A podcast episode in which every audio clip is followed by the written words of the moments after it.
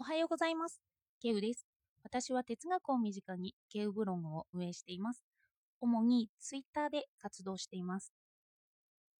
昨日言っていた通り、今日も科学者たちが語る食欲を話そうと思います。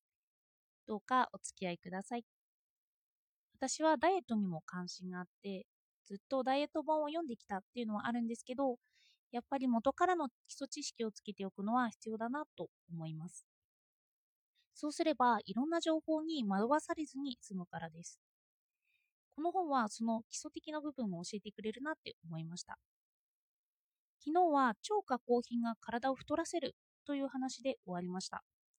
この超加工品、特に工業用製品ですよね。人間が食べてこなかったもので、本当物として使っていたような食品です。植物の毒みたいな。のこれをバッタを使って実験したそうです。これらが含まれる食品ばかりを食べさせてみたらどうなるのかっていう実験ですね。そしたらなんと食欲が5倍になったみたいです。カロリーとかは関係なく食べ過ぎてしまったらしいんですよね。そして実験結果から分かったことだと、ただ超加工品が体を狂わせるということではなかったんですよね。ただこれもタンパク質の比率を合わせるために食べ過ぎてしまったらしいんですよ。だから必要なタンパク質量を取ったらバッタの食欲は収まったっていうんですよね。私は超加工品が太らせると体を狂わせるから太らせるんだとただ思っていたんですけどそのメカニズムがあったんですよね。それには超加工品になるにつれてタンパク質含有量が減るらしいんですよ。だから超加工品ばかりを食べている国ではどんどん肥満が増えていって健康的な食事をしていた民族とかにも超加工品の文化が入ってくると、まあ、太ってしまうということなんですよね。そしてこれはタンパク質比率を一定にしようとして食べ続けるらしいんですよ。なんかその工業用品が体に悪くしてということじゃなくてただ単純にタンパク質タンパク質比率を一定にしようとするらしい。でもまあ食べれば収まるはずですよね。問題はまた出てくるんですけど、タンパク質比率、比率みたいなんですよ。私たちは甘いものを食べるともっと食べたくなります。の食欲のスパイラルがタンパク質欲でもなくても血糖値の乱下とかでも起こるんですけど、例えばその欲に負けてチョコバーを食べたとしますよね。すると体のタンパク質比率が下がるんですよね。すると、その比率を上げようとして、また食欲も出てくるらしいんですよ。比率なんですよね。そのチョコバを食べなければ比率が一定だったのが、食べたことによって比率が狂って、またさらに食べたくなるということです。だから、タンパク質の、低タンパク質のものばかり食べていると、その分、比率を上げようとして食欲が増していくんですよ。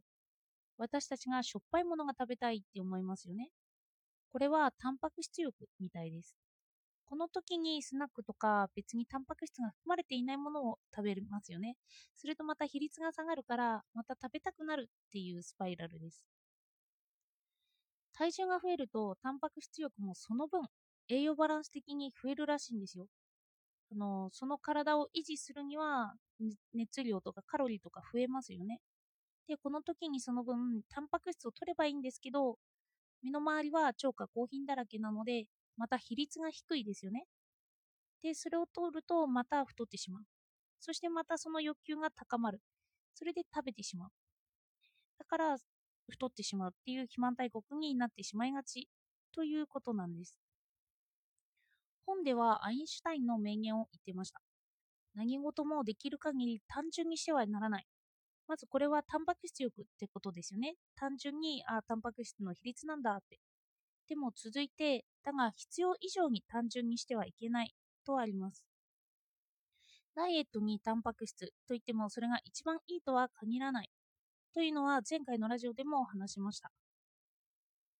な、なんでかっていうのを説明していきますね。あの、一番気をつけないといけないのが赤ちゃんみたいです。子供の頃から高タンパク質のミルクばかり飲ませていると逆に太ってしまうらしいんですよ。あの、タンパク質の欲求が高まっていくらしいんですよね。赤ちゃんの頃にそのタンパク質欲のバランスが崩れていくっていうようなで、高まっていると、このタンパク質含有量が低いこの世の中に出てきたときに食べ過ぎてしまって肥満になりやすいみたいです。さらに、スポーツ選手でたくさんのタンパク質を取ってきた人も、その欲求が出てしまって、その分のタンパク質を取ろうとするので、太ってしまうみたいですよね。ずっと高タンパク質食ばかりにしていると、体にも良くないという結果も出ていて、何に対応するかというと寿命の方ですね。体を鍛えようとして若々しくとかあの引き締まった体とかになるんですけど老化にはつながっていくらしいんですよ。細胞を活発化させるのでその分老化になっていく。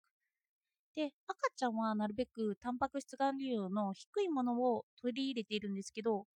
これには理由があって成長を遅らせているみたいです。人間って育つまでは未熟ですよね。未熟な期間を長くしてその分教育を受けたりしています。本能的に成長を遅らせているらしいっていうのが分かってきてて母乳にもタンパク質量って少ないみたいですね。そしてそうなってくるとダイエットというダイエットという観点痩せるというだけではなくて美容に気を使うという概念からだとタンパク質比率を把握して食べていくのがいいらしいんですよ。ただただタンパク質ということじゃなくて、他の栄養素も必要になってきて、ちょっと複雑化していくということです。でも、計算って大変だってなるじゃないですか。でも、それが不思議なことに、すべての生物には元からバランスの取れた食事ができるようになっているらしいんですよ。のヒヒとかを自然観察しても、本当にあの優れた栄養バランスになってたり、あの単細胞生物でもそういう比率になっている。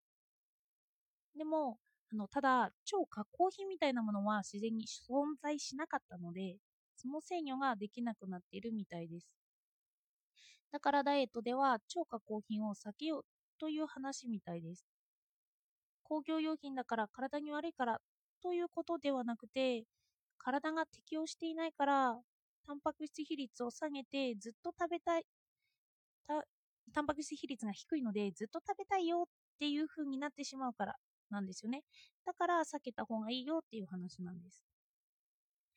あと、興味深かったのが、季節によって動物も自然に太ったり痩せたりするみたいです。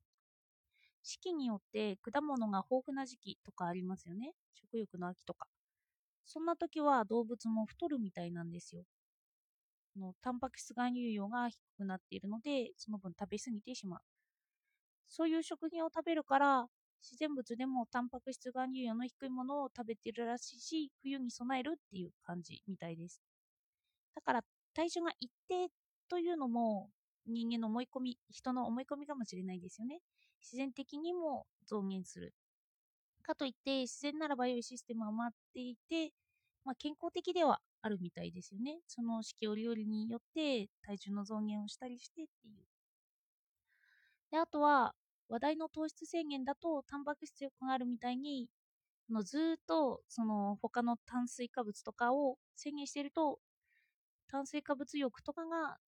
出てくるらしいんですよね。その他の5大栄養素の欲というのもあるみたいです。これもやっぱ比率に関係があるみたいですよね。で、まあ、計算しようとすると大変になるっていうことなんですけど。でもこうやって基礎を知っておくと、それまで低タンパク質食品を食べ続けるのも良くないんだなとか思って、食事に意識的になれるかなって思いました。では、今日で科学者たちが語る食欲については終わりにしますね。3回にわたって話してきました。哲学は元を考えるので、そのダイエットや食事について元を考えられる手助けになれればいいなって思います。では、お聴きいただいてありがとうございました。